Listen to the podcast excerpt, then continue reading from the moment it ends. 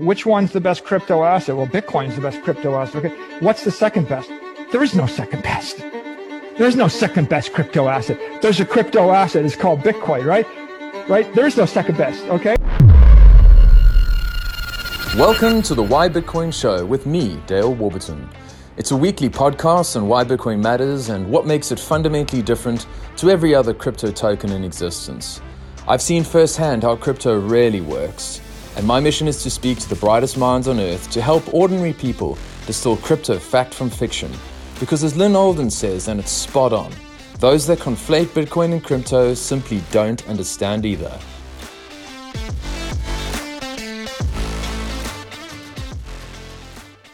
All right, so today we've got a special macro edition, and I've got the one and only Peter Dunworth with me. Welcome, Peter. Dale, it's a pleasure to see you. How are you? Very, very good. Thanks. How are you, sir? Really good. Looking forward to this. Super. Yeah, I, I we spoke about this uh, a couple of weeks ago when we first came up with the idea, and um, Lyn Alden had said she was not available, unfortunately. So I've gone to my plan B. I hope you don't mind being playing second fiddle to Lyn for this particular episode. I'll see if I can get on for later ones. What a compliment. Thank you. Absolutely.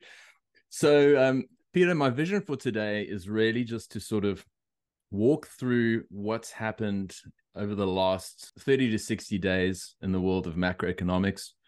And then we can jump onto the Bitcoin stuff. And so there's just so many different angles, there's so many different moving parts. And so I would love you just to give us, at a very high level, your take of what's happening given what we've seen with central banks and interest rates and inflation that surprise surprise wasn't transitory after all. I mean what an interesting time we live in. The the last two months in particular i think have been some of the most confusing times that i've seen in 25 years of you know looking at markets. Um, i think there is confusion in the markets. There's you know mixed signals from all players particularly the fed and treasury uh, particularly in the last 60 days. You know, there are a whole host of topics that we can go through and delve into in detail, but the overall macro picture is very confusing. And you know, when it comes to assigning or investing money in this environment, it's a very difficult decision to be making because there's no clear direction in the market from the market. And what we're seeing is effectively a bifurcation across markets that it, it's almost like a, a bipolar market that on every level, whether it's the actual the the market itself, the Fed and the Treasury, you know, or alternatively from a, a ground up level, we're getting mixed signals at every stage. And this is the confusing thing. And when you think about how to allocate capital in this type of environment from a you know, macro perspective, very confusing, very hard time. And you look at the assets that you've got available to invest in, it's it's just very confusing. And this is where there are so many moving parts that we need to consider. And you know, I'll just look at the highest of levels, you know, the greatest thing that I find confusing in this market at the moment, which has the, the biggest weight, the biggest influence on what is happening in the market right now. And that is effectively the Federal Reserve. The Federal Reserve is tightening. You've seen Jamie Dimon, who effectively runs slash owns the Federal Reserve with his his business, JP Morgan. They they're, they're effectively outlining that interest rates are going to stay at six to seven percent, and you should be getting comfortable with that for a longer term.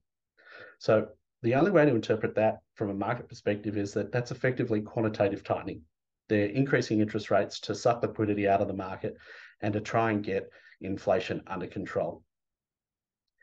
You juxtapose that position that the Federal Reserve's taking with what Treasury is doing and what Congress has done from a fiscal perspective. We've just seen that they've just increased the the debt ceiling, so that's been re-rated up, and all of a sudden it's very confusing because the quantitative tightening that the Federal Reserve's undertaking should be uh, should be shrinking the economy. It should be a sign to the market that hey, we need to shrink the economy down. We need to be conservative. We need to crush demand so we can get inflation under control. And then, literally, with the other hand, Treasury is out there basically approving debt ceiling raise, and we're not going to be talking about when there's going to be no new limit on the debt raise for the next two years. That's been approved that's fundamentally quantitative easing in the most simplest of terms. They're going to be spending money that they don't have, which is going to be flowing into the economy. So we're in this very odd position that trying to get a cue on what's going to happen or what's how, how that's going to affect the markets is is very confusing right now because we've got you know from the institutions that effectively are meant to guide us on what they want from us we're being told two very different things right and looking at what's happened with the banks i think three banks in total having failed and I believe JP Morgan scooping up the assets. As I understand what happened, and uh, this is just coming from a kind of a layperson's perspective, it seems as if the Fed is saying, okay, we're tightening, but then when push came to shove, they sort of revealed that if the conditions got bad enough, they'll step in. Do you have any comments around that? I mean, perhaps I've worded it poorly, but hopefully you get the gist of it.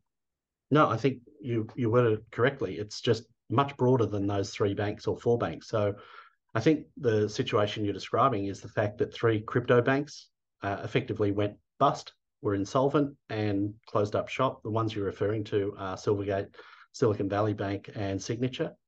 They were very friendly to the crypto sector. And what was really interesting when they first went bust is you saw the mainstream media, you saw the Financial Times in the UK, I think it's Financial Times, you saw Wall Street Journal try and blame this as a crypto problem.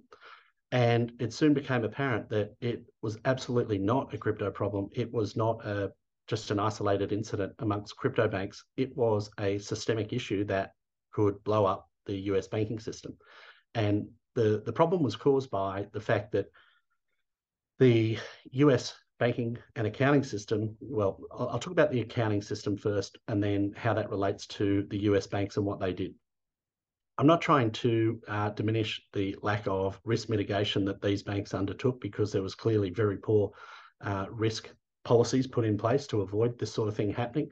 But there, there were incentives given by the accounting system that promoted a sense of security with the way they invested those assets that eventually led to this these banks blowing up. The reason why these banks blew up is because they invested in effectively 10 year bonds. And the 10 year bonds went from effectively being valued at 100% of what they were issued at to being valued at 80% of what they were issued at. And what happened was this normally would not be a problem. However, when money runs out of the bank and they have to sell these long term assets that they've held on that they should only have to sell in 10 years time they have to they've got no other liquidity in the bank they have to sell those those bonds at a at a 20% loss and that represented across those banks nearly a 200, a $200 billion impairment on their balance sheet. So that was a huge deal. And everyone's looking at this thinking, oh, that's an isolated crypto problem. But what they're not looking at is the fact that there's about a five to six trillion dollar hole in the US banking sector balance sheets if this was to spread to all of the other banks. And this is why when uh, First Republic went effectively the same way of the previous crypto banks, that was the fourth bank to fail. Um, you had Jamie Dimon basically very quickly step in and say, look, we'll buy this. It was a great deal for JP Morgan, but it was effectively, um, I think, almost like a way to stem the stem the bleed. Like if they hadn't have cut it off there, then the rest of the banking system could have had a run on it. And and this is where what what was highlighted to me, which was very curious from an accounting perspective, and to bring this full circle back to Bitcoin is what's really interesting is is if if you're a bank in the US and you buy a 10 year treasury from the Federal Reserve, you get to leave that on your balance sheet. And if that drops significantly in value, you don't have to mark that to market. It's effectively a risk free asset that you can leave on your balance sheet until duration.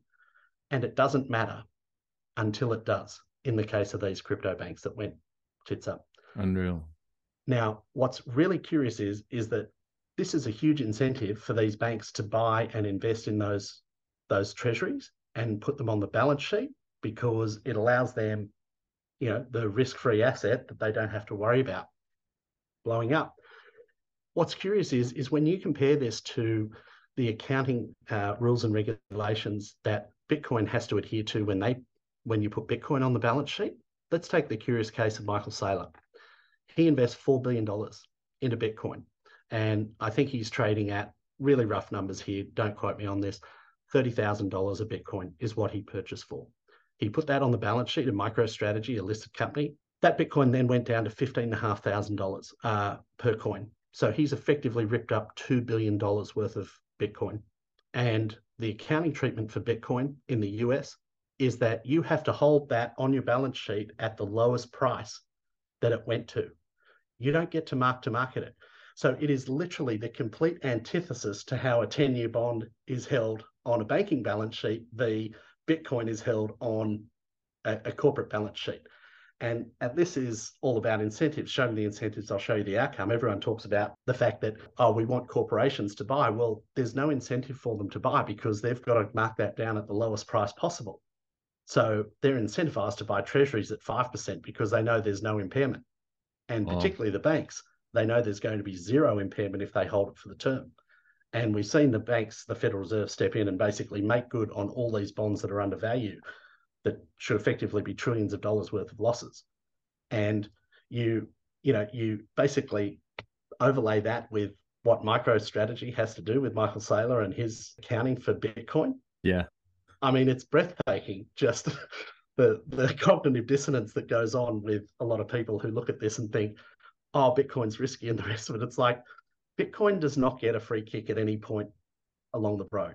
Yeah. It gets it gets admonished, it gets disciplined, it gets treated unfairly, and yet we're still at what 27, 28,000 US a Bitcoin, whatever it is at the moment, despite all of these inconsistencies and the unfairness in its treatment from an accounting perspective. Now, on that particular issue, I understand Saylor's doing quite a bit of lobbying around trying to change the rules relating to the way the Bitcoin would be treated on his balance sheet. Because I guess if you're a publicly listed company, you work quarter to quarter, and I think that's where that's when that's uh, impairment needs to be noted, I'd imagine. As I understand, the rules are such that it's not as if if the Bitcoin went up sort of 2x, it's not as if you can actually enjoy that benefit. It's only if it actually went backwards, right? Correct. So the the Bitcoin doubled in value from 15 and a half to roughly 30. He doesn't get to revalue it at 30 to basically improve his balance sheet and the rest of it. He's still trading with a $2 billion impairment on his balance sheet. Now, the research analysts, equity analysts are smart enough to figure out that, hey, there's not a $2 billion loss there. We know what the purchase price is. We know how many he bought, what he paid for it. It's actually good. But from an accounting perspective, you know, they call, they talk about truth in accounting. And I'm like, yeah. oh my God, boys. Wow. great hey. slogan. But, uh, you know, like anything, it's just great marketing because it's all. Yeah. Yes. Yeah. So just still touching on the sort of banking sector there in the US, one of the things I've come across is that something like 70% of commercial property loans are with regional banks. So the big banks typically don't have exposure to that extent. And so what we're seeing in the US is a lot of these REITs and the bigger property funds were able to refinance at 2%. And you're now got a situation where these regional banks are actually quite significantly exposed and they don't seem to have a lot of wiggle room. And commercial property valuations have taken an absolute beating in the states. Uh, vacancies in parts of LA and San Francisco, sort of north of 30%. Do you have any view on the commercial property sector in the US and what that could look like and whether we could potentially experience something something like that here in Australia? Yeah, it's a it's a really dark question because the commercial sector in the US is under extreme pressure, I think. And you've got to look at, you know, probably the most extreme examples of that have typically been New York. Um, you've got San Francisco as well. It's basically a ghost town.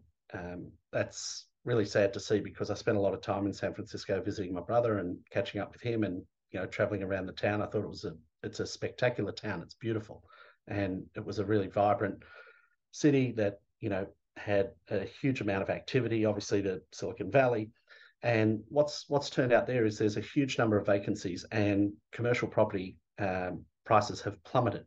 And what what problem is presented with this is the fact that what happens in the US anyway is that they have a very curious lending system in that most of their lending is done on a non-recourse basis.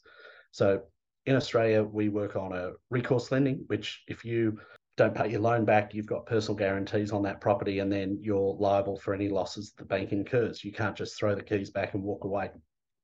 During the GFC, we saw um, thousands, if not millions, of homes, uh, home keys returned to the banks, and people just walked away with no recourse. The bank didn't have any recourse whatsoever to it, and the commercial property sector is much like that too. And that wouldn't normally be a problem. However, when you've got not only when you've got such huge drops in commercial property values, you lose all of the equity premium that's built into the, the property purchase. And now you're you're sustaining real losses on those those commercial loans, which represents a big, big problem. It represents a huge problem for firstly the regional banks because they're typically the ones who are making most of those loans. Um, and, and then it poses sort of second order consequences onto this. And, and you've got to think about what does this mean for these banks? To highlight our previous example with you know the bonds basically dropping in value, the Federal Reserve stepped in and literally just handed out bonds to anyone who wanted them, basically, give or take, and said, look, take the new bonds, we'll take the old bonds off you. You'll you'll pay us the difference in interest, but you you your balance sheets are solid, so you're not going to tip over. It's very different to do that. Well, it's easy for the Federal Reserve to do that with bonds, 10 year treasuries, the rest of it, because they print money out of thin air for those bonds. So they can create them out of thin air. It's very different the consequences of the what happens with failed lending on commercial properties because firstly they lose equity. Secondly the banks then own these properties. And thirdly what are the consequences down the road for uh, these banks that own properties and then have to sell properties for less than what they're actually worth? And it poses a question you know is the federal reserve going to step in and then purchase these commercial assets like they did the shitty bonds that lost 20% of their value now, I would think no, but yeah, turns out the Federal Reserve is going to buy junk bonds, so why not buy a shitty commercial property too? And I mean, I look at this and I think, how on earth did the Federal Reserve get themselves in this position that they're all of a sudden could be, you know, the largest commercial landowner in America with the purchase of this? Now, I'm not sure what could happen from here moving forward, but it just creates a huge amount of pressure on the system. And it, it affects the economy in a number of different ways. Those those commercial lenders are typically small businesses or medium-sized businesses in regional America, not in the major cities. So it, it has a huge impact from an employment perspective, productivity perspective, home prices, you know, sustainability, viability of the banks, and then what actually happens with those assets. So, you know, the most egregious example of this I heard literally just today from a client. Property in San Francisco was purchased not long ago and it's had a 70% write down in its value. Now, sure. assuming a 50% gearing ratio, which would be a relatively fair ratio of gearing in a commercial property like that, that bank's got a 20% loss, a 20% impairment on that property sitting on its balance sheet until it's sold. How does that get accounted for? How do they get out of that hole of insolvency on that asset, on that loan? I don't know. It just presents a whole host of problems that I don't hear a lot of people talking about this. That's so interesting because it seems as, as if the Fed is very interventionist when it comes to financial assets, whether it's bonds and that sort of thing. But if you're talking about like real assets, I think it's it seems right now quite hard pressed to imagine a situation where they'll go up and buy, you know, office towers in New York and San Francisco. But we've seen stranger things happen. So yeah, no, as a, as someone who's worked in commercial property, it's just something that I wanted to ask because I, I still spend time in commercial property here in Brisbane, and it seems like you know happy days. There doesn't seem to be any drama there, but I guess the banking system here is a lot. It's a lot more centralized. I think a lot of the commercial loans are with some of the bigger, better capitalized banks, and so there isn't that as big a risk, I'd imagine, here in Australia. That's true, and we haven't had as big a and a as an intense rate increase that the US has experienced. The US has experienced, you know, their federal their reserve their their risk-free rate going from 0.25% to 5% in just over 12 months. We didn't have anywhere near that steepness on, on the curve and the increase in interest rates, which thankfully for us, we didn't have. We've also got a very different banking system to the US. Our lending, I think, is much more conservative and our banks are far better capitalized. And um, our our lending ratios across the commercial commercial sector is very conservative compared to the US. So we we do a better job in that capacity. Right. Okay. Interesting.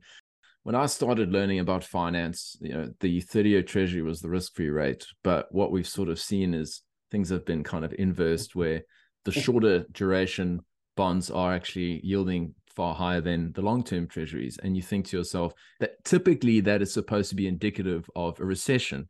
Yet we've seen one commentator after the next say that you know it's going to be a soft landing or whatever the case may be but they say virtually bar none has there been a case where there's been a prolonged period with an inverted yield curve where there hasn't been a recession so do you have a view on that particular issue i think it's so nuanced that argument that we've never been in this position before so if you think about it we've had inverted yield curves for nearly a decade before um, i think it was either 1910s 1920s where we had this strange position where there was effectively no inflation, inverted yield curve, and you know we had the Roaring Twenties that led to the Depression. But let's just talk about the Roaring Twenties because that's a lot more fun.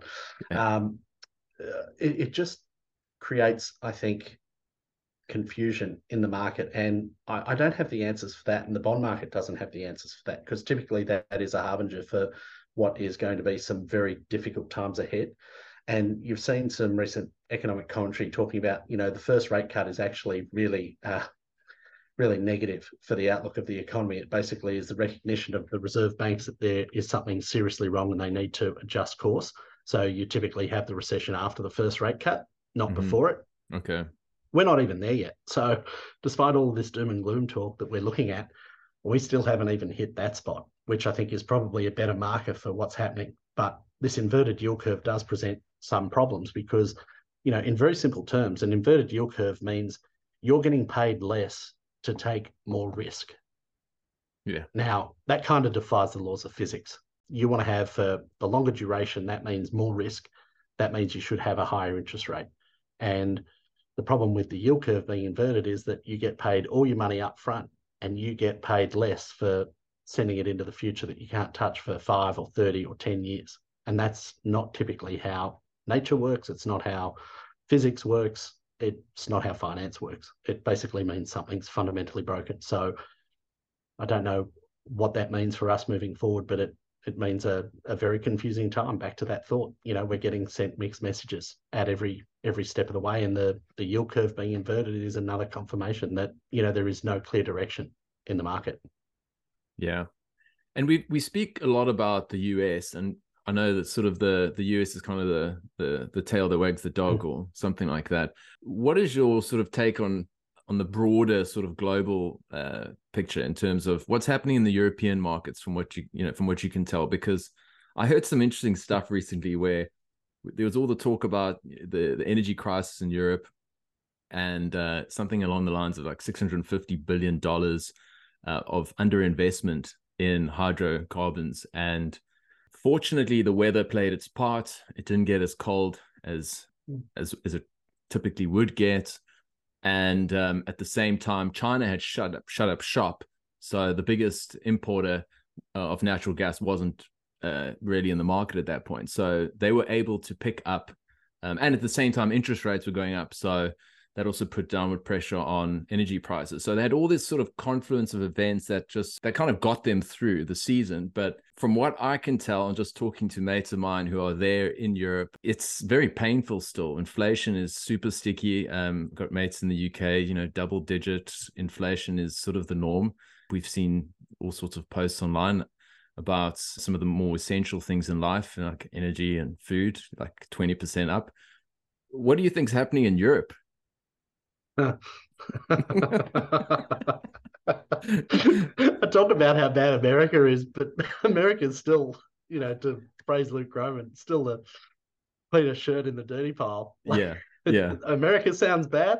Wow, hold my beer. Let's talk about Europe. Europe is a complete basket case. I look at this and think, um, you know, from an investment perspective, we have very few investments in Europe for, for the simple fact that it is a very it doesn't have well, it's got some huge limitations. And I think if we look at geopolitically, there is a potential World War III happening on their doorstep in the Ukraine.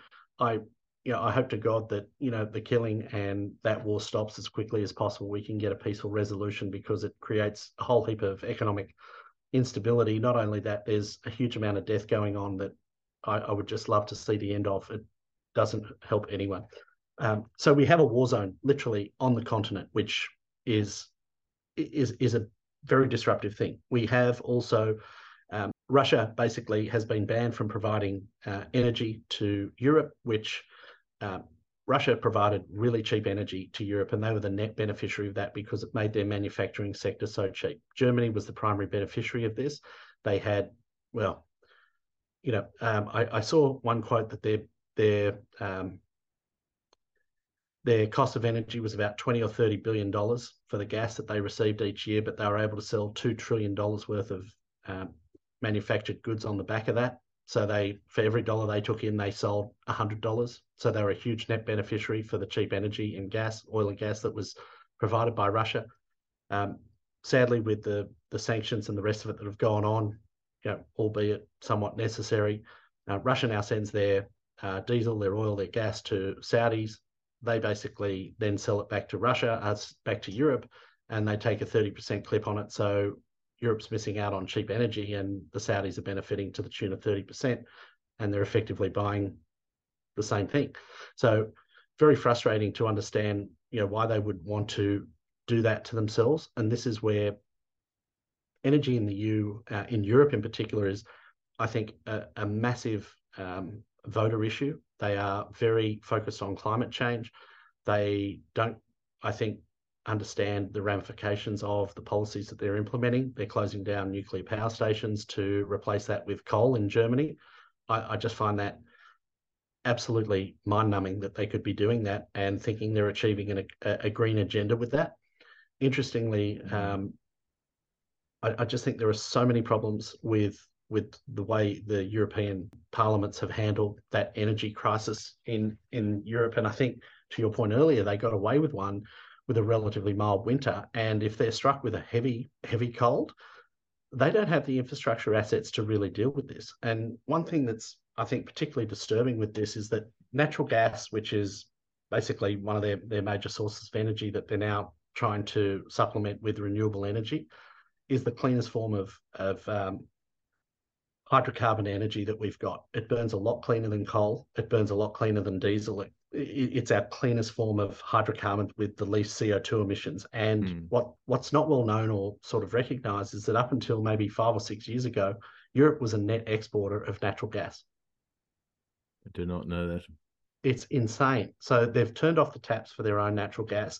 They're importing it from Russia.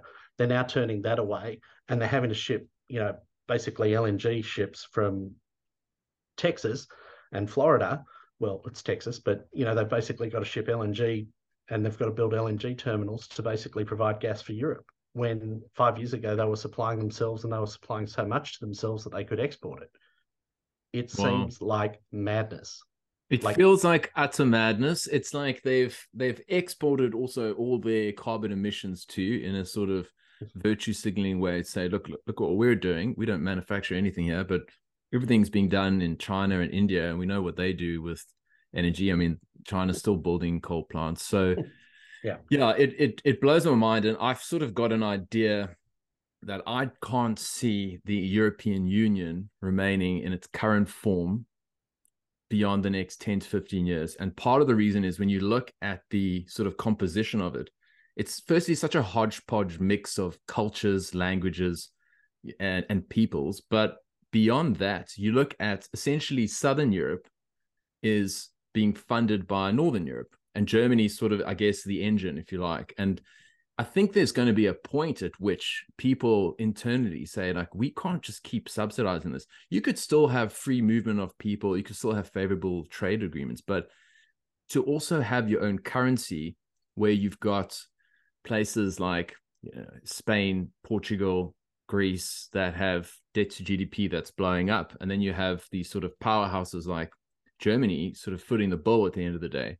I just don't know how long that can actually last. And I'm not sure if the populace is at some point going to wake up or what's going to change, but that's just my a thesis that I've been working on. Have you ever thought through that potential? Absolutely. When the Germans get angry, you don't want to know what happens. Like Gosh. they are, you know, they're very industrious. Like they're you know, the most disciplined, they're the most rigid, they're the most structured, I think, of all of the European nations. You just need to look at their manufacturing process, their engineering prowess. It's literally exported globally. They are, you know, in in many ways, the the best of our manufacturers on earth. You know, you look at German quality; it's synonymous with quality. Yes, um, absolutely. However, you know, I think the German people are going to get very sick of subsidising, you know, people sitting on the beach sipping pina coladas down in Portugal or Spain and, you know, Mallorca and Greece. It's it's not going to last for long. And you know, what's happened up until now with the the experiment of the European Union is Germany benefited dramatically from that because they were able to basically uh, lower the well, they got rid of the German Deutschmark to start with, and that was trading at very high value. And because they effectively went into the European Union, they created the EU, and it basically brought down their dollar. It made them competitive on a global basis. So mm. then they exported to the world, and they were the net benefit, uh, net beneficiary of the European Union, and that's pretty much where the power base resides. And effectively, the last 20 years, well, not quite 20 years, I think, with the EU, but it's basically been a bribe. The Germans have basically bribed all the other nations in there to uh, play along with their game of lowering the the German Deutschmark, which is now called the euro, um, and and they've been able to sell to the world on a competitive basis because if they had to deal with a a fair a fair market rate for their for their dollar, um, they wouldn't be selling anywhere near as much. So it's sort of they've had a really good run, and now they're coming into a point where they've actually the rubber meets the road with having to make some hard decisions. And to your point, you know, there's a high likelihood that you're not going to have a, a European Union in the next 15 years because it's very difficult to bring together a monetary union without a political union. And that's what we don't have. So you either have a political union, which is why I think you've seen a lot of the overreach from say Davos, the World Economic Forum, and the European Union basically mandating and dictating what nation states have to do. Mm-hmm. Um, they're conscious of the fact that if they don't have a political union, then they don't have a monetary union. So that's a great point. Mm. Interesting. Okay, yeah, I just had to touch on Europe because I heard some stuff recently, and it's something like uh, their PMI had contracted for uh, in for thirty five consecutive quarters as uh, as as if that's that's indicative of the fact that they're just not manufacturing there at the moment. Yeah, I it, I think it'd be um, I, I, think it'd be maybe thirty five months, or, or, the PMI figures now down to thirty five, and it should be fifty. There we go. Um, that that is a huge problem for German manufacturing, and this is you know just a result of the lack of energy, and you need to have a consistent supply of energy, and you need to have effectively cheap energy. And you've seen one of you know the greatest corporate entities that Germany's ever produced in BASF, the chemical engineering company, has now said we're leaving. We're going to move to the US, and I think they're also setting up a plant in China. Now that's hugely detrimental to Germany because all of the innovation and the tech and you know all of the high-paying jobs that go with chemical engineering are basically moving to the US and China now. And you look at that, and you know BASF is upstream of a whole host of industries that are downstream of it. So you'll see that's the first one to move. And the logical implication of that is you're going to see a whole host of other manufacturers manufacturers move to be near those plants because it makes sense to be near the producer of your chemicals or um, supplier of that. Absolutely. Okay, yeah, that's very interesting. Um, okay, so I'd like to touch on now an issue that I'm seeing um, pop up over and over again, and it seems as if there's I don't want to say two camps, but maybe they are where yeah, on the issue of de-dollarization, there's some that are saying it's happening really rapidly. We're seeing uh, all around the world the likes of China, Saudi, and the BRICS nations starting to cozy up alongside each other and say, let's start doing trade between each between ourselves. And then you've got other folks who say yeah, that's fine. Um, maybe it is happening, but it's happening at a, it will happen at a glacial pace, and the US dollar is still king and is likely to be king for the next couple decades. So, uh, what's your take on that? Can both people be right? It's quite likely. and and this is where I look at this and I think, you know, Uh, I hear this de-dollarization talk, and let me just take the the negative on that for for the first part you know, people call it, call it de-dollarization. And I, I don't think what people understand is in order to have de-dollarization, you need to have re-dollarization. And so we need to go through re-dollarization before we have de-dollarization because the amount of US or euro dollar debt out there is exorbitant. So in order to extinguish that, you either hand over all of the assets that you've bought with those euro dollars, or alternatively, you have to buy a lot of dollars to basically pay that back.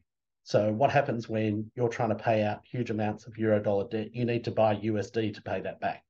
So I hear the commentary around, oh, it's de-dollarizing. Look at all these contracts being denominated in yuan and Indian rupee and the rest of it. And I'm like, that's a different argument. You know, that ultimately it will lead to de-dollarization, but for the best part in the in the short term, it leads to re-dollarization, not de-dollarization, because you have two very distinct things happening there. Those contracts are basically referring to a medium exchange. However, medium exchange is not a store of value or alternatively the payment of a debt. And, and this is, it's just a lubricant that goes through the economy to transact, but nothing stays in those dollars that are basically accounted for. And you're seeing what I think the first breakdown or one of the first hurdles with this is you've seen uh, Russia said that they were were happy to take Indian rupee for for oil and gas. And all of a sudden, within literally three days of the announcement, they've turned around and said, "Oh, hang on a second, we don't want this much Indian rupee because how do we really trust it?" It's like as bad as the US dollar is, it's still the most trusted currency that we can bank on um, from a government or fiat perspective. And this is the difference with, say, talking about contracts in yuan, talking about contracts in Indian rupee for oil and gas that's a huge thing. But it's only a medium exchange to facilitate a moment in time. People don't want to keep that currency. They still want a US dollar on the back of it. So they'll change that out immediately for a US dollar because it's still a better currency than a Chinese yuan or an Indian rupee. Wow.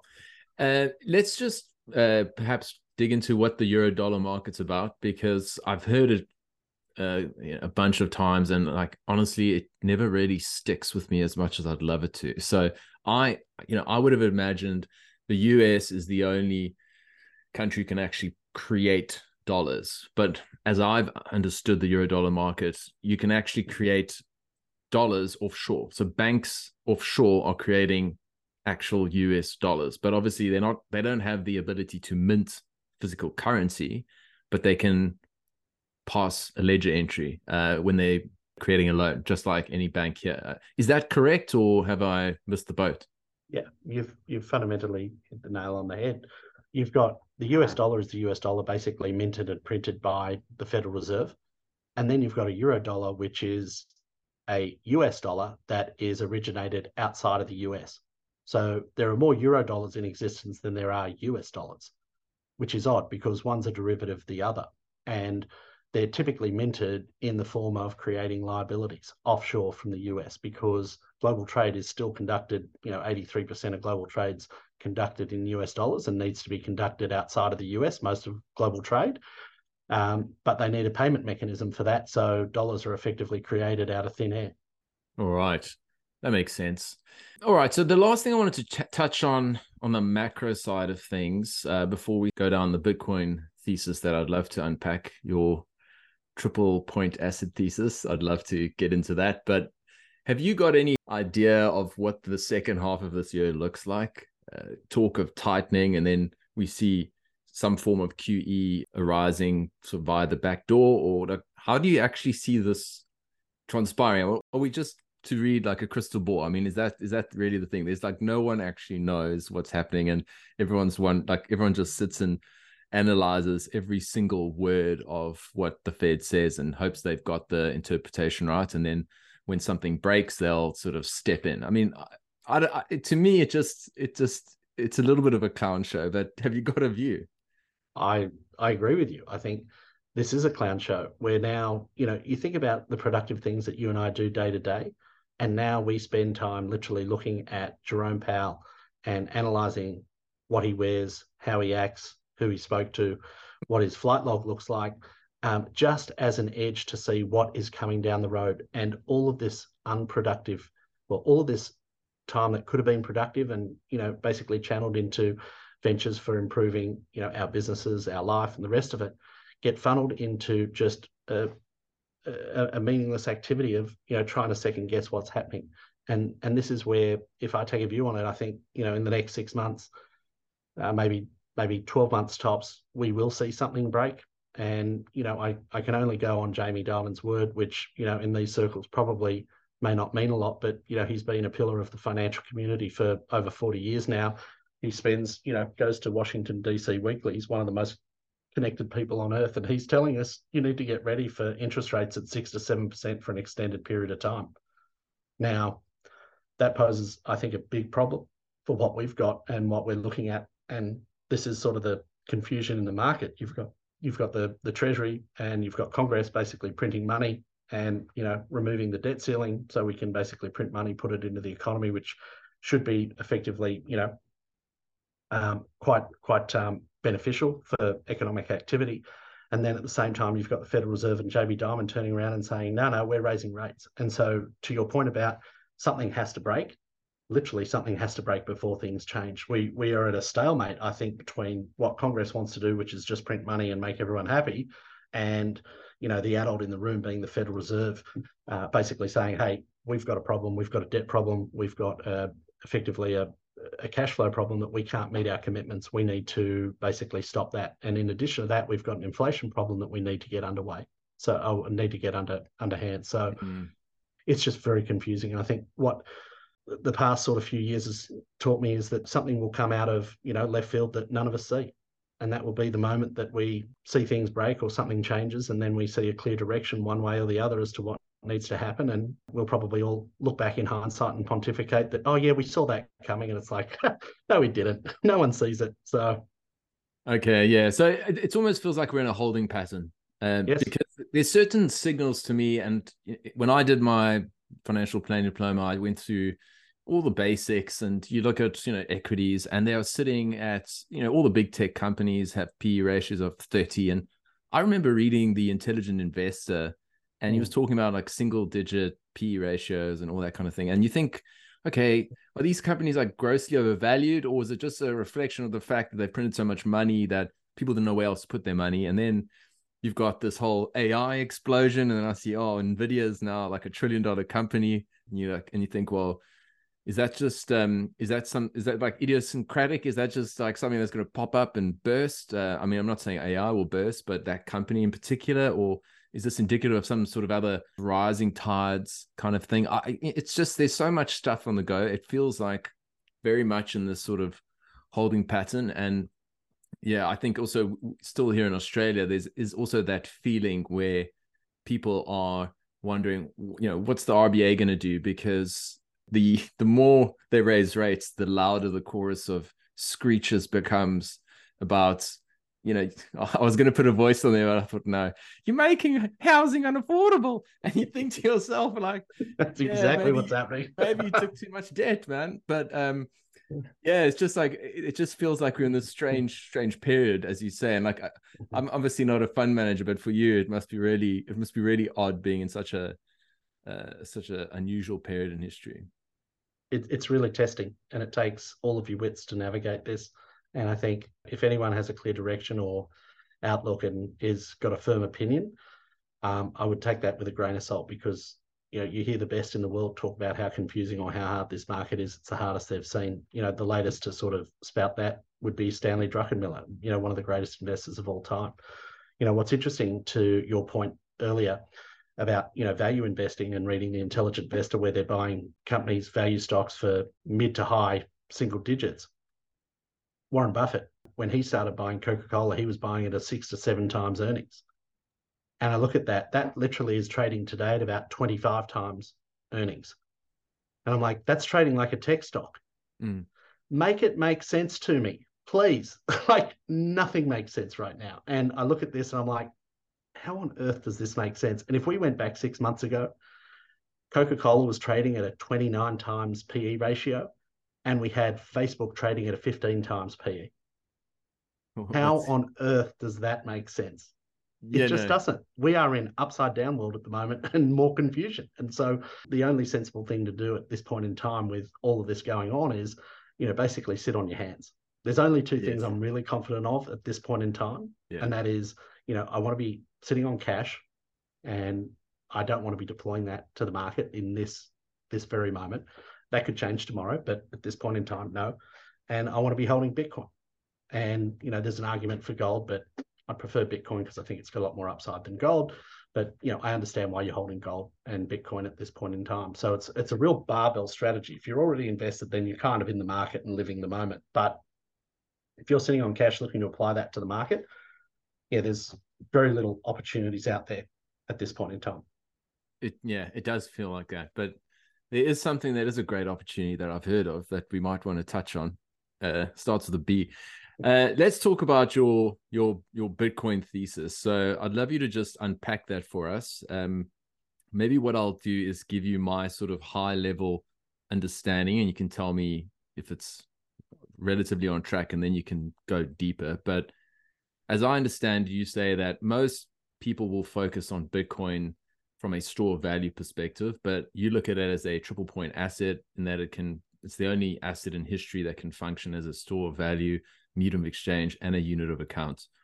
Um, is that more or less kind of your thinking? Um, and if so, please dig in and, and tell us sort of from the ground up your Bitcoin thesis.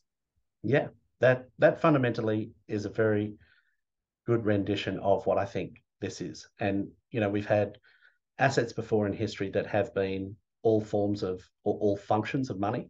And so those functions of money being store of value, being of exchange, unit of account.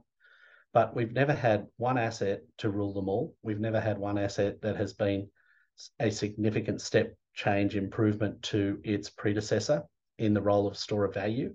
If you look at Bitcoin um, in relation to gold as a store of value, gold has one thing over Bitcoin that Bitcoin does not, and that is a 5,000 year track record of being valuable and sought after from humanity. However, uh, Bitcoin also has, uh, sorry, gold has an inflation rate of somewhere between one and a half to two and a half or three percent, depending on what's happening in in the in the world of the economy at that point in time. To to to highlight the difference between an asset with a zero inflation rate, which is Bitcoin, having absolute digital scarcity. It's the first and only asset we've created that has absolute digital scarcity and what a step function change that is relative to gold. What's really interesting to think about if you took all the gold in the world that was produced from literally since we were tadpoles all the way through to the, the 1800s, we mined more gold in the last 12 months than was exist was in existence in the year 1800. Well, did not know that. So you think about gold being scarce and it's a great store of value. And it, you know, basically 2000 years ago with an ounce of gold, you could buy a really high quality suit. And guess what? Today with an ounce of gold, you can buy a high quality suit. It's all relative. It's like, yes, but 70% of all gold was produced in the last 50 years. So it's not really a great store of value when you compare that to absolute digital scarcity. You also have a number of problems with um, with with gold relative to Bitcoin in that you can walk around with 12 words in your head that no one will know you've got Bitcoin, whereas you know, it's very difficult to walk around with a billion dollars of gold in your head. Um, you couldn't even move a billion dollars worth of gold.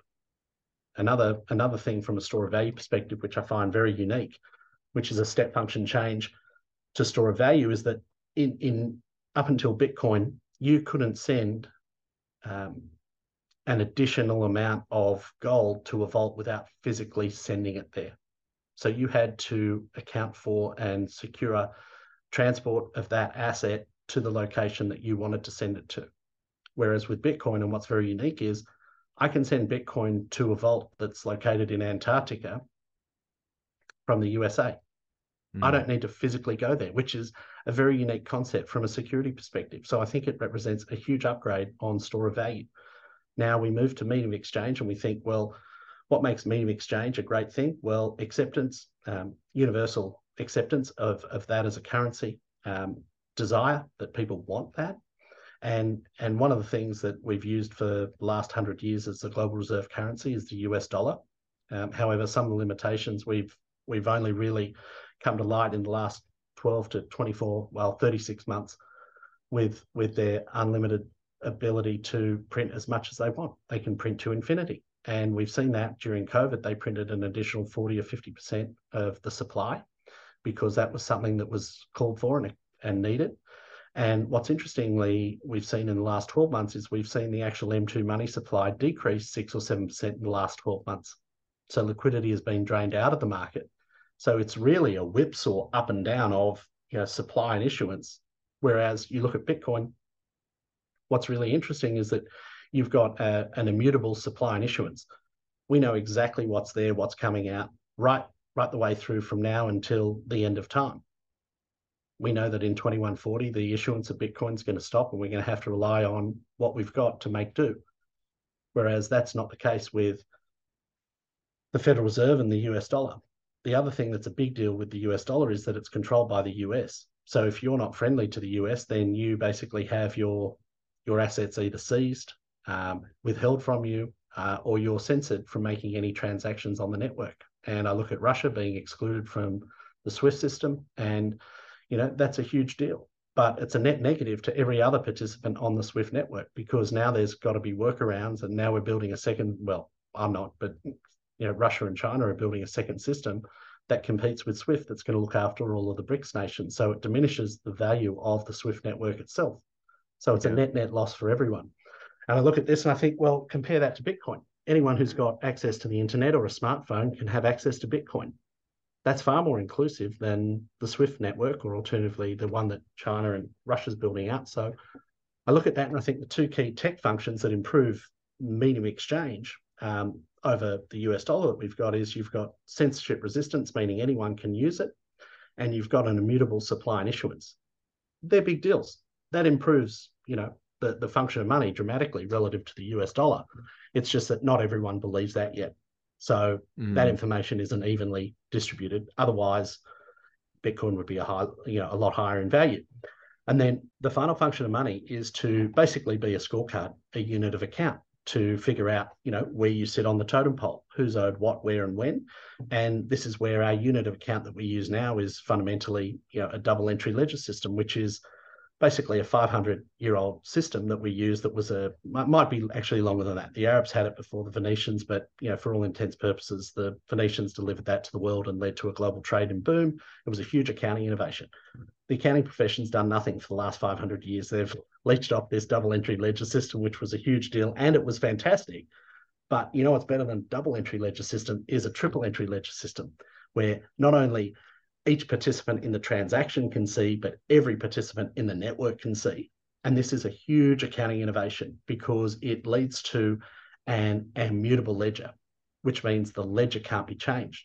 And this is, for the first time in history, the first time we've seen an immutable ledger. Now, this has got huge implications because, you know, I was having a chat with Luke Broyles talking about what are the implications for this is that it effectively brings in the third stage of humanity. We had uh, you know, basically we had early days where the, where we had humanity, which was pre-written word, and then we started writing on the walls in caves and coordinating um, for hunts and kills and basically ledgers who owed what to where, and then that's the second system that we're living in now. We had pre-written word, now we've got written word, and in 2009 we had recorded word or a recorded ledger that is an immutable ledger that cannot be changed regardless of what happens. And this has some profound impact on society that I don't think we really appreciate right now. So I look at these. Yeah, Bitcoin is a huge upgrade to our double entry ledger system, which is undeniable. It's an upgrade to the US dollar, which is undeniable. Objectively, it's not better than the US dollar yet, but it will be. Hmm. And then the store of value function, it's a much better store of value than gold because it's objectively better in every sense other than longevity. And so what what the the central premise of that triple point asset is for the first time in history, we are going to have three functions of money competing for one asset.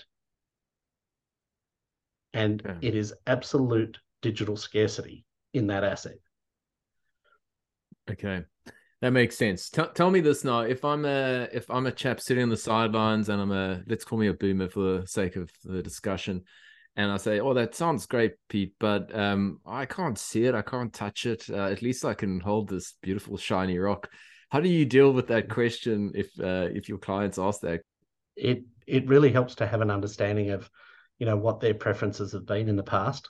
You need to understand maybe some of their best and worst investments. I think is a great question to ask them. You know, are they familiar with you know, they may have invested in a FANG stock and that was fabulous and did really well for them, which, you know, a lot of boomers have made a fortune in those stocks. Um, and then try to relate it to something that they understand. You know, they understand the premise of email. Uh, they probably didn't when it first arrived. How does this work? What's this send button? What's the receive? And do I post it or do I have to pay for a stamp? No, it's email. It's all free. Yeah. That's, you know, and, and finding, you know, relatable topics that, you know, they are, I guess, excited or interested in is the easiest way to do that. And then, you know, if you want to take it one step further, I think actually showing them how it works is a really good way to do that. To say, hey, spin up a Muun wallet and I'll send you some money now. And it's really powerful to sit opposite someone and say, I could be in the US, you could be here, and I can literally send you that transaction instantly that is instant final settlement. That's a big deal. They understand final settlement because they've worked in cash their mm. whole life and now they've mm. got to deal with credit cards. It's only you and I who are sort of, well, our generations, which are, you know, credit card natives and digital natives now. I don't consider myself digital native, but you know, the younger generations are. And and this is where having being able to show them how that actually works is a big step to to generating curiosity and understanding. And this is where I think it's of critical importance to generate curiosity in them because that leads them into further questions. And that's really what you're trying to create because, you know, like you or I, we can be told something, but unless we've actually done the work and really dig into it, we might not own it until we do the work. Absolutely. And it seems to me that you also want to, the person wants to feel that they made a decision themselves. So it's almost like plant seed, walk away, touch base, plant, plant a little seed, walk away. And it's almost like there's a journey because we all had to go through that journey. I mean, none of us sort of saw it and were like, yep, this is it. I don't, yeah. I mean, I certainly wasn't, but um, no, no one did. Yeah. I, I laugh when I hear people say, I read the white paper and it just, I'm like, no, you didn't. Yes, like, totally. Please. Absolutely not. Because no one so read it and layers. goes, oh, amazing. like, no Hundred percent, and and I think those that did actually, those that went like all in super early, I think they did so out of just kind of speculative hope. Then a real deep analysis of it. And maybe there's a few complete outliers, but yeah, for the most part. So it seems as if, as if it's one of those scenarios. I love the idea of triple entry accounting system because I think that's something that could resonate with people who are financially literate and to be able to say it's not only the two parties that can actually verify it, but there's actually tens of thousands of strangers you'll never know who are doing the exact same thing. That's what's quite magic about it. So let's go into this because this is we said perhaps we wouldn't touch on it, but let's just touch briefly on this uh, valuation that you've come up with, potential valuation, or maybe it's the total addressable market. I'm not sure, but mm-hmm. Again, it seems to be your argument that most people focus on the store of value. They're not thinking about the other two functions of money. Mm-hmm. If we are to try and derive some sort of potential valuation, we need to multiply the three uh, and not just focus on the store of value uh, yeah. in linear terms. So, is that correct? And um, just unpack that a little for us. Yeah, I, I think you know the best way to think about that is is that those functions of money are in silos right now. Without Bitcoin's existence, gold never has to compete with the US dollar, and the US dollar never has to compete with a double entry ledger system. So I think they're all reasonable assumptions to make in a world without Bitcoin. However, with a world with Bitcoin where you have that as the dominant asset for store of value, you have that as the dominant asset for a, a medium of exchange, and you have it as a dominant asset for a unit of account.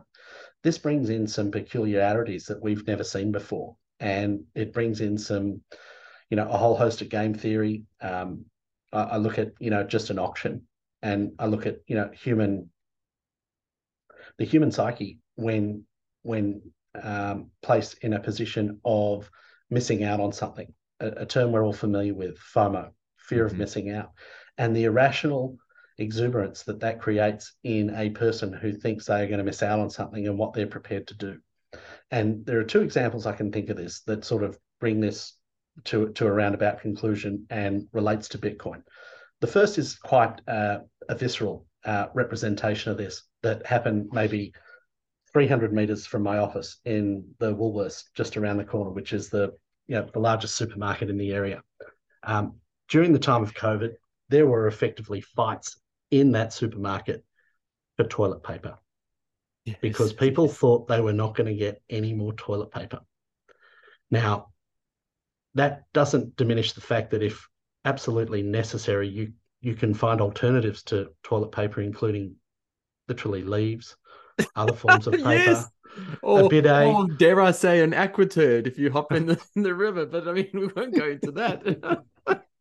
There, there, there are a host of alternatives, yet people were prepared to get Mm. into physical confrontations to secure their lot of toilet paper on a shelf that was going to be refilled in 24 to 48 hours. Unreal. Now, you look at that and you apply that uh, perceived scarcity with the real life scarcity and absolute digital scarcity of Bitcoin and the fact that there are only going to be 21 million coins. When people really understand what this thing is, that the shelves aren't going to be packed with more Bitcoin in 24 to 48 hours, that there is no alternative. They're not going to be able to wipe their bum with a leaf or uh, what you mentioned. There is going to be some serious competition for that. And another example I give of this is, you know, you look at an auction environment for either fine art or alternatively a piece of property that's sought after. If you have, and I'm sure you've been to property auctions that were on, say, on site on a cloudy, rainy day where nobody got out of bed to turn up to the auction, and the property passes in effectively under what they call the reserve. So, under what the vendor was prepared to sell it for. Mm. Now, good opportunity for someone who's adventurous enough to venture out in poor weather and find themselves a bargain at a house auction. But you compare that to an auction which is hosted in a nice environment with many, many bidders bidding for the same property. Rather than passing in under the reserve that the vendor's ready to accept, that property could go 5, 10, 20, 30, 40% in excess of what they're prepared to pay for it or what they're prepared to accept to sell it. And I look at this and I think that's just a home, one of which can be replicated and reconstructed just about anywhere on earth. However, Bitcoin cannot cannot be reconstructed. It cannot be reconstituted or repurposed. There is only 21 million Bitcoin. And when and there is an addressable market for roughly 8 billion humans on earth who all need it. But they don't know they need it yet. And therein lies the opportunity that there may be half a percent of the world's population that actually has some kind of formal grasp of understanding of what this potentially represents. And there are going to be another 8 billion people pile in behind them that want to get their piece of this network. And this is where competitive tension is going to completely eviscerate all of our models and understanding of what's posed currently. And we've never had a we've never had a market for 8 billion people that will want the same good. Mm. Herein lies Bitcoin. It serves all three functions of money. So people are at different stages of their life, require different things. The elderly need a store of value and they need effectively a secure unit of account that's not going to be altered. The young need a mean of exchange to get ahead and move ahead. All of a sudden, every single demographic of humanity is going to require a piece of this network, but there's only 21 million. So, what happens when incentives and outcomes align that creates competitive tension where there are 8 billion people requiring the same good? This is where my thought process to think of that. Absolutely wild to think of it because I never, I would have never have equated the demand for uh, Bitcoin to be, you know, FOMO like, like the running around the supermarket fighting your neighbor for toilet paper, but it's it's yeah I actually yeah it, it's quite mind blowing to think of mm. when it, when the penny finally drops and I don't know what it necessarily is, but yeah, it, it feels like there'll be this sort of rush. And that's when we'll just reach levels that we could never even dream of. Particularly yeah. when you think, well, particularly when you think of how irrational people were over the last little while, you think about what's happening globally. I kind of subscribe to the sort of sovereign individual thesis, um, where as we've transitioned from the, the industrial to the digital age, Mm. uh, the power relations between government and their people are starting to alter. And our money, Bitcoin, can go wherever we want to go, and they can't do anything about it. and it just changes the rules of the game. Uh, and to quote someone who I like to follow on, on YouTube, his name's Andrew Henderson. Go where you're treated best. Um, and that's what people will do. They'll just vote with their feet and say, "We're going here, we're doing that." And so it seems to me that Bitcoin is going to become the medium of exchange, unit of account in various parts of the world. And that's the game theory unfolding. They'll say, we stand for freedom, we stand for this, this, and this. Bitcoin is a welcome, by the way, oh, and there's no capital gains tax on your Bitcoin. We'll suddenly see an enormous amount of demand.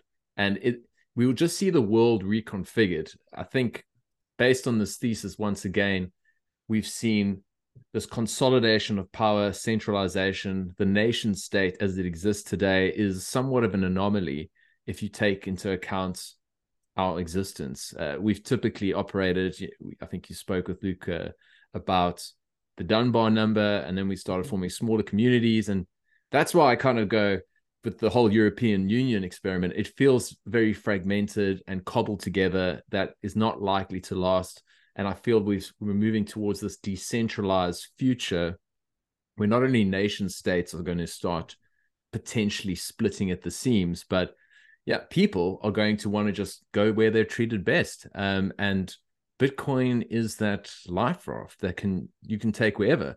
And you contrast that with, let's say, you're Roman Abramovich and you got your, you know, hundred million dollar yacht, and it's like, nope, we're we're seizing that boy, and it's like, no, you can't touch my Bitcoin.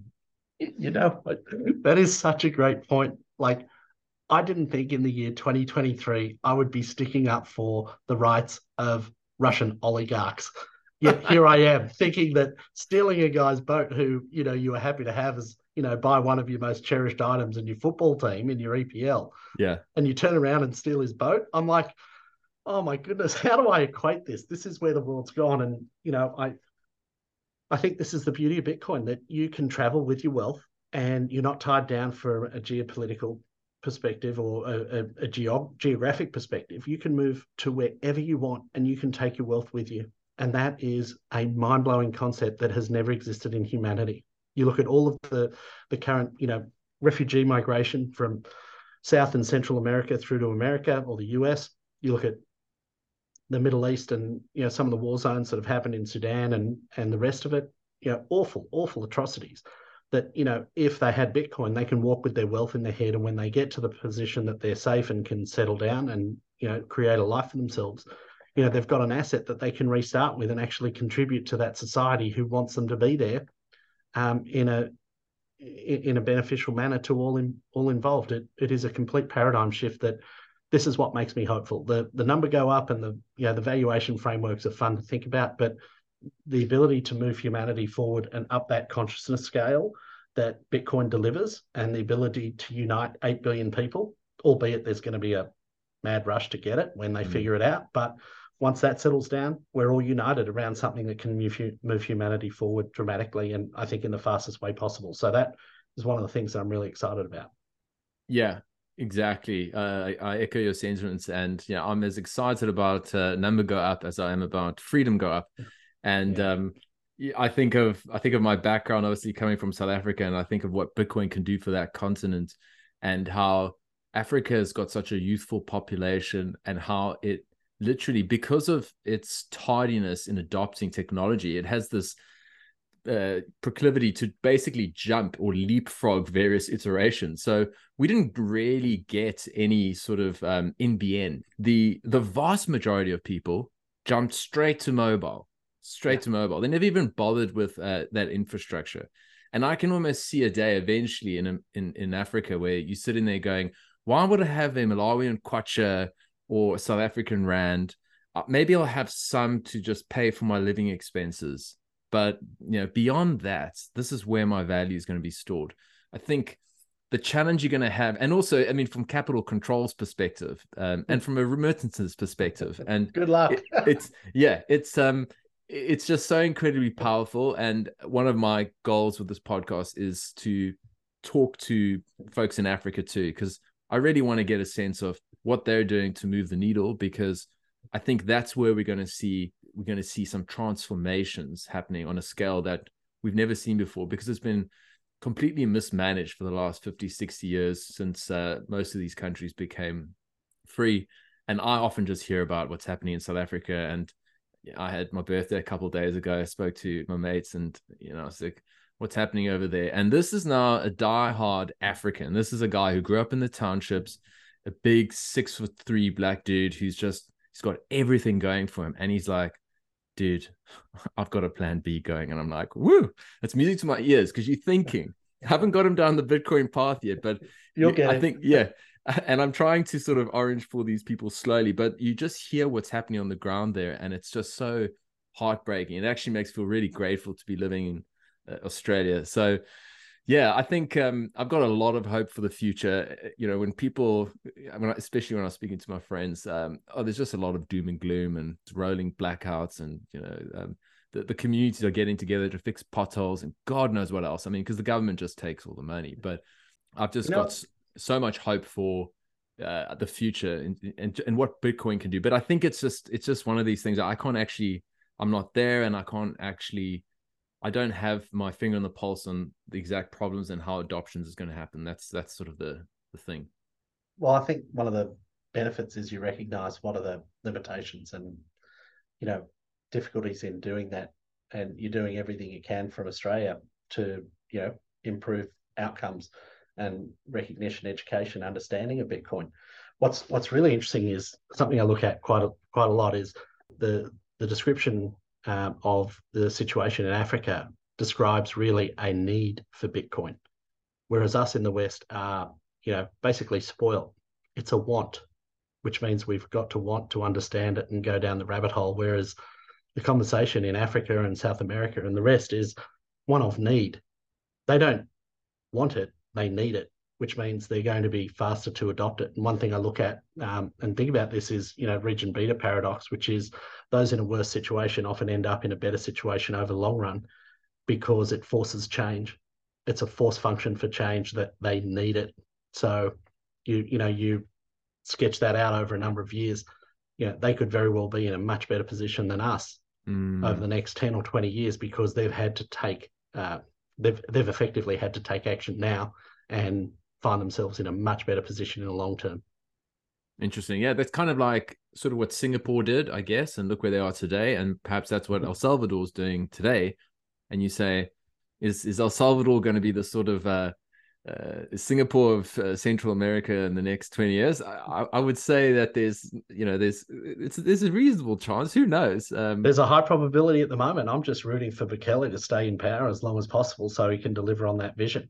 I think, you know. Yeah, you, you're spot on there. And there's always this sort of tug in these um, third world countries because, on the one hand, where you have freedom, freedom can get really messy. You, you you'd have a situation where uh, the gangs are running the show the you know the judiciary is completely corrupt. You know all all levels are simply just infiltrated by whoever the ruling party is and so i mean much like apartheid that was kind of what was happening there and so that's i guess been some of the concerns there when i look at some of the data on an objective level i go it seems that 98% of the population are doing so much better and there's going to be some eggs that are cracked. I think it's the same for Paul Kagame in Rwanda, who sort of stitched it all together post 94, I believe. Um, so, yeah, but it's a fascinating experiment, and I think it's a very kind of complicated issue. But I'm certainly rooting for them, and I'm certainly rooting for Bukele because I think if he goes, it's it's difficult to see how the momentum will continue. But yeah, no, it's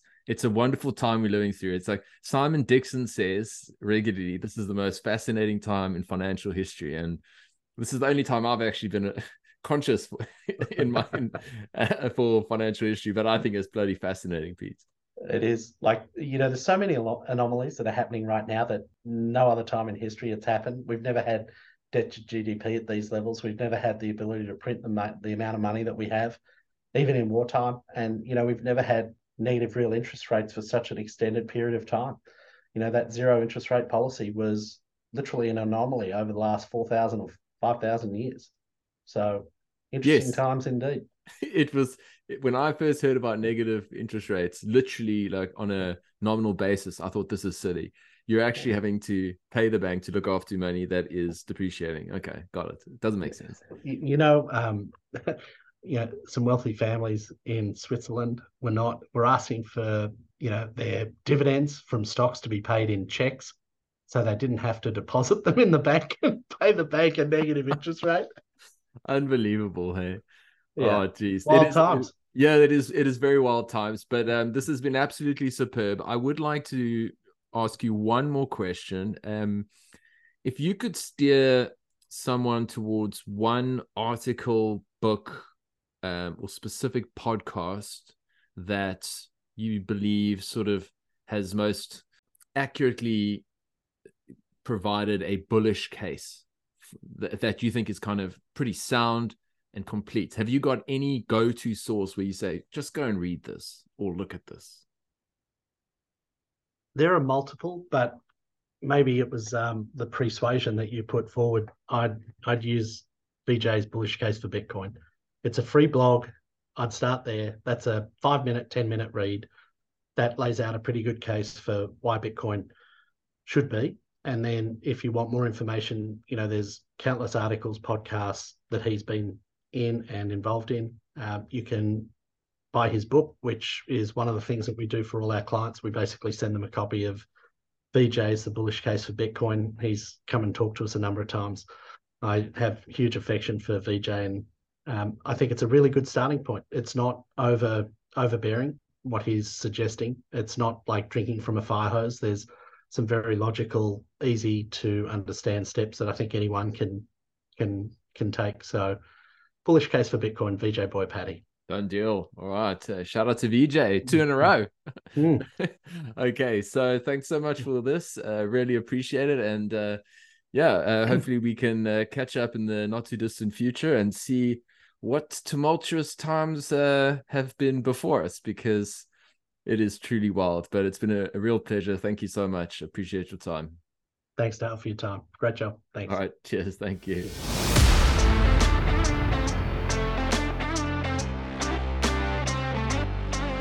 All right. So, how'd you go with that? I hope you enjoyed it. I hope it made sense and that you got some value. If you have any feedback, good, bad, or ugly, or any questions, I'd really like to hear from you. Uh, get in touch via Twitter at Dale21M for 21 million. And if you found the episode useful or valuable in any way, please consider subscribing, giving it a five star review, or otherwise just sharing it with a friend. I've said it before and I'll say it again I'm not here to tell you what to invest in. I'm simply here to make sure that if you're going to invest in crypto outside of Bitcoin, that you do so with your eyes wide open. Much love, friends. Appreciate you all, and I'll see you again soon. Cheers.